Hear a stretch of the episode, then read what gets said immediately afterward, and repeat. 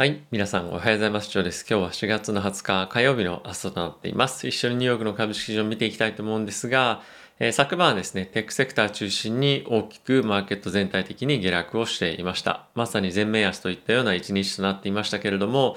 今ですね、やはりマーケットとして強くリスク意識されているのはですね、コロナですね、世界的に感染拡大をしていまして、えー、後ほども紹介させていただきますけれども、WHO からもさらに警戒するようなコメントというのも出ていました。あとはですね、インド、ニューデリーの方でもロックダウンを行うなど、さらに感染拡大が今世界中で起こっていて、ここ1週間という単位で見てみるとですね、パンデミック後最高の速度というか、人数をですね、感染者が記録したというような1週間ともなっていましたというニュースが出ていたので、まあそういったところも強く意識されたんじゃないかなと思っています。あとはですね、マーケット全体として、えー、バリエーションに関してまた少し目がいっていたりですとか、まあ何かしらそのバリエーションだけに目がいっているというよりも、えー、今本当に前向きに、えー、捉えられるようなニュースがなくて、えー、ポジティブなカタリストがないというところで、やはりネガティブなものを見ると、まあ、結構強く反応してしまうというような今状況にあるんではないかなと思っています。えー、バイデン大統領が打ち出している、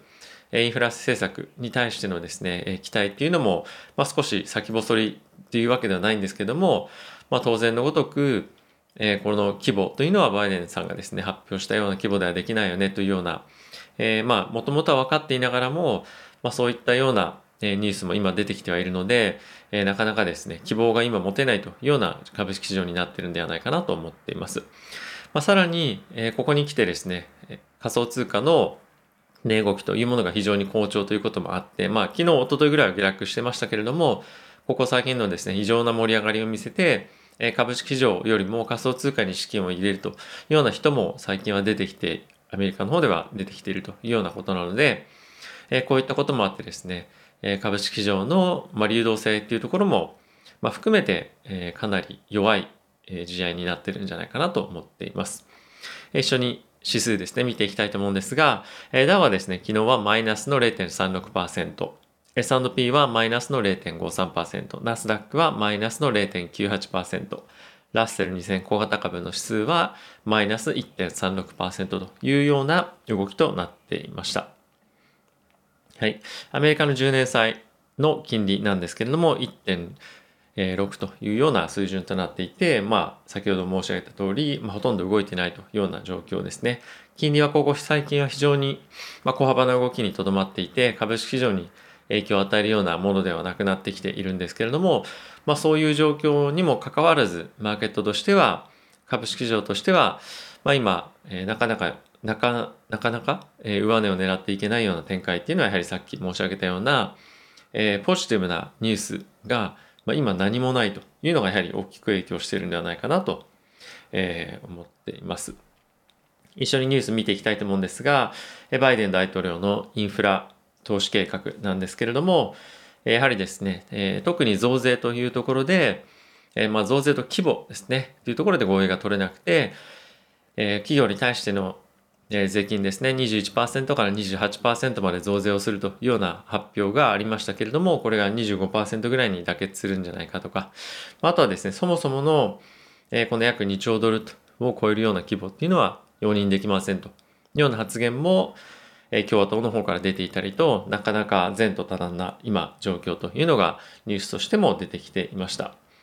なので、まあ一応最、最もその注目されるえー、項目に関しては誰が本当にこの費用を負担するのか国民なのかある意味は国なのか企業なのかっていうところが今後も継続して焦点になってくるんじゃないかなと思っています。あとはですね WHO からの、えー、コメントなんですけれども世界の新規感染者っていうのが毎週間単位という意味では、えー、全ての年齢層で今増加をしていて、えー、パンデミック以降最高の感染者を出した週に先週はなっていましたと。で、520万件というところで、まあ、これがもう、あの、わわけわかんないぐらい本当にあの増えてきていて、えー、この状況が、まあ、続くのかどうかっていうところがまあ焦点になると思うんですが、WHO としては、このコロナの流行がですね、えー、数ヶ月以内に制御可能というようなコメントは出していました。ただし、まあ、これ何を元に、あのそう考えてるのかってもよくちょっとやっぱ分かんなくてワクチンもここ最近は、まあ、ジョンソンドジョンソンですがアストラゼネカのワクチンも、まあ、副反応が出ていて、えー、世界的に供給できるような状況にない中でこのコロナが収まっていく今後数ヶ月で収まっていくっていうのは、まあ、本当かなっていうのが正直ありますよね。でやはりこのコロナに関連したえーまあ、コメントで WHO なかなか、まあ、信憑性信頼性高いコメントこれまで出せてないと思うので、えー、こういったところに、まあ、そんなに、まあ、一般の人っていうか我々も含めて、えーまあ、信頼して見ていくということは、まあ、ないと思うので、えー、しっかりと実態の情報っていうのを今後も継続して見ていきたいなと、えー、思っています。まあその一方で WHO としてはですね、まあ、人権の問題というところもまあ関与していて、ワクチンを接種していないと海外旅行には行けませんよとか受け入れしませんよっていうのは、まあ、良くないんじゃないかっていうところを、え世界中に勧告をしているというようなことがコメントとして、え出ていました。まあ、ワクチンは、まあ、国によって受けれる受けれないっていうのがやっぱあったりとか、あとは貧困の国に関してはワクチンが全く行き渡っていないという状況も考えてみると、まあ、こうそういったような対策を取ることはえー、人権的に人道的にどうなんだ道徳的にどうなんだっていうことが、まあ、協議されているということらしいです。はい。あとはですね、ジョンソンジョンソンのワクチンなんですけれども、今後再開に向けては、血栓治療法のガイドラインというのを制定する必要がありますよというようなことが、えー、発表されていました。このジョンソンジョンソンと、え、アストラゼネカのワクチンをですね、接種すると、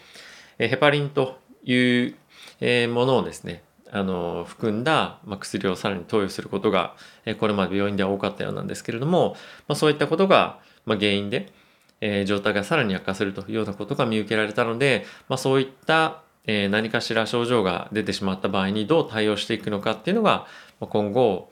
えワクチンを、まジョンソンジョンソンと、えアストラゼネカのワクチンをですね、え使っていく上で、ま必要ですよねというのが、ま今協議されているということですね。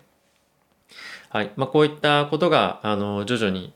え整っていけばジョンソンジョンソンとアストラゼネカのワクチンも使えるようになってくるようとなれば、まあ、世界的にワクチンの接種のスピードがさらに進むとは思うんですけども、まあ、こういった、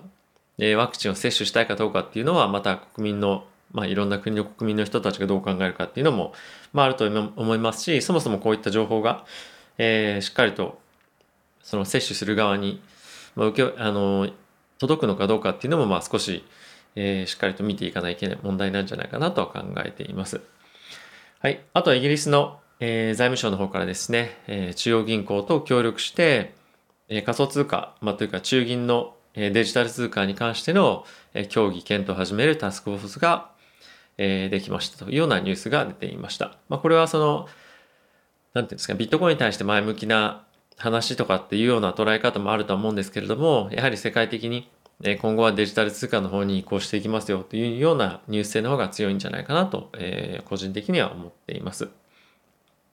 えー、仮想通貨まだまだ世界中で、まあ、物議を醸す局面がというか、えー、場面がですね多いんですけれども まあ一部の国は、まあ、使用を不可にしたりとかっていうのが、まあ、ある一方で、えー、先日中国の方からですね投資対象の通貨として、まあ、認めるじゃないですけども、そういったような容認の発言も出ていたこともあって、えー、結構国によって、えー、姿勢っていうのが大きく違うようなところが出てきたのかなと思ってますので、え今後もこういったニュースフローはしっかりと見ていきたいなと思っています。あとは個別株要因かもしれませんが、え NVIDIA のですね、案買収に関して、えイギリスの政府が、まあ、国家の安全保障というところの観点から、えまあ、介入というか調査を進めるというようなことが、コメントを出ていました。えこの調査の後ですね、7月30日にレポートを報告書をですね、出す予定らしくて、えその報告書の内容以下には、その後も調査を続けるかどうかっていうのの、え決断が下されるということらしいです。はい。あとはですね、えテスラの車がま衝突事故を自動運転中に起こしていたというような疑いがあるニュースがあったんですけれども、まあ、高速道路を運転し、あの、まあ、走っている途中に、2019年のえモデル S がですね、木に衝突をしてしまったと。まあ、こういったニュースもあって、え株式市場としてはテスラにと対して、まあ、どういう目をですね、今後向けていくかっていうのは、まあ、まだちょっとわからないかなと思うんですが、昨日1日ではマイナスの2.4%というような3.4%ですね。動きとなっていました。まあ、このニュースが影響しているっていうわけではないとは思うんですが、えー、なかなかですね、今後こういったところの調査が進まない限りは、まあ、買いづらいっていうふうな、言うにはまあ、なるかならないかって言われると、うん、ならなくもないかなっていう感じですかね。あの、やはりこうやって実際に人が亡くなることでの自動運転に対しての、え前向きな姿勢っていうのもですね、えー、そがれる可能性がなくもないかなっていうような、やっぱ思いがですね、頭に浮かんでも、えー、おかしくないと思うので、えこういったところは引き続き精査をして、どういったニュースが、そしてどういった対策が取られているかっていうのは、え見ていきたいなと思っています。はい。まあ昨日ちょっとヒートマップ見てみると、結構半導体関連の売りっていうのが、え目立っていたこともあって、え今後もですね、あのまあ、決算関連で、まあ、この辺のセクターは今後需要はありながらもなかなか決算に対して、えー、いい数値が出づらいなと、今後しばらくはやっぱ出づらいなという懸念もあって、こういった動きにもなってるのかなっていうのはちょっと考えては、まあ、見たんですけども、まあ、特に、なんていうんですかね、あの、アームの買収の関連の話とかっていうのもあって、えー、こういった動きにはなってるのかなと思いました。えー、なかなか株式上元気な動きはですね、見られなくて、特にやはり、まあ、個別っていうところもそうですし、まあ、あとは結構、ここ最近ずっと、あの、まあ、調子良かった、まあ、昨年ですね、昨年調子良かったものも、まあ、どんどんどんどん下がっていって、結構難品したいなっていう方もいらっしゃったりとか、まあ、難品しましたよっていうふうな方がですね、結構見られるんですけれども、まあ、そういった銘柄が、えー、反動で跳ね返ってこないっていうような今状況でもあるので、やはりそういったところを見てみると、まあ、あまり無理して買いに行くような相場ではないのかなと個人的には、まあ、引き続きですね、思っています。僕もこの銘柄欲しいなというものが、まあ、いくつかあるんですけども、まあ、下げ止まらないというような状況なので、まあ、一旦は静観して、えー、見ています。さらにコロナの状況が悪化するようであれば、もう少しポジション、まあ、指数とかも含めて、えー、減らしてもいいのかなとは思っていますし、まあ、昨日ワクチン銘柄も売られていたんですよね。なので、えー、そういったワクチン銘柄とかっていうのもやっぱ下落していく事案を見ると、こういったのがま続けば、えー、さらにですね、マーケット全体として下げ圧力っていうのは強まっていくと思うので、えー、ワクチン株の動向もそういった意味も含めて、えー、見て見ていきたいなと思っています。はい。なかなか、え、決算が、いい決算が出てきても前向きになれないっていうような日が続いてますけれども、え、無理にリスクを取っていくっていうよりも、え、警戒感を感じながら、え、コロナの感染が今後どうなっていくかっていうところを中心にですね、見ていきたいと思っています。はい。えー、今日非常にまた天気のいい一日となりそうなんですけれども、もうダウンジャケットもですね、えー、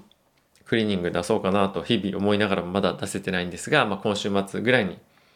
出そうかなと考えている日々となっています。はい。えー、ということで今日も皆さん、えー、気をつけていってらっしゃい。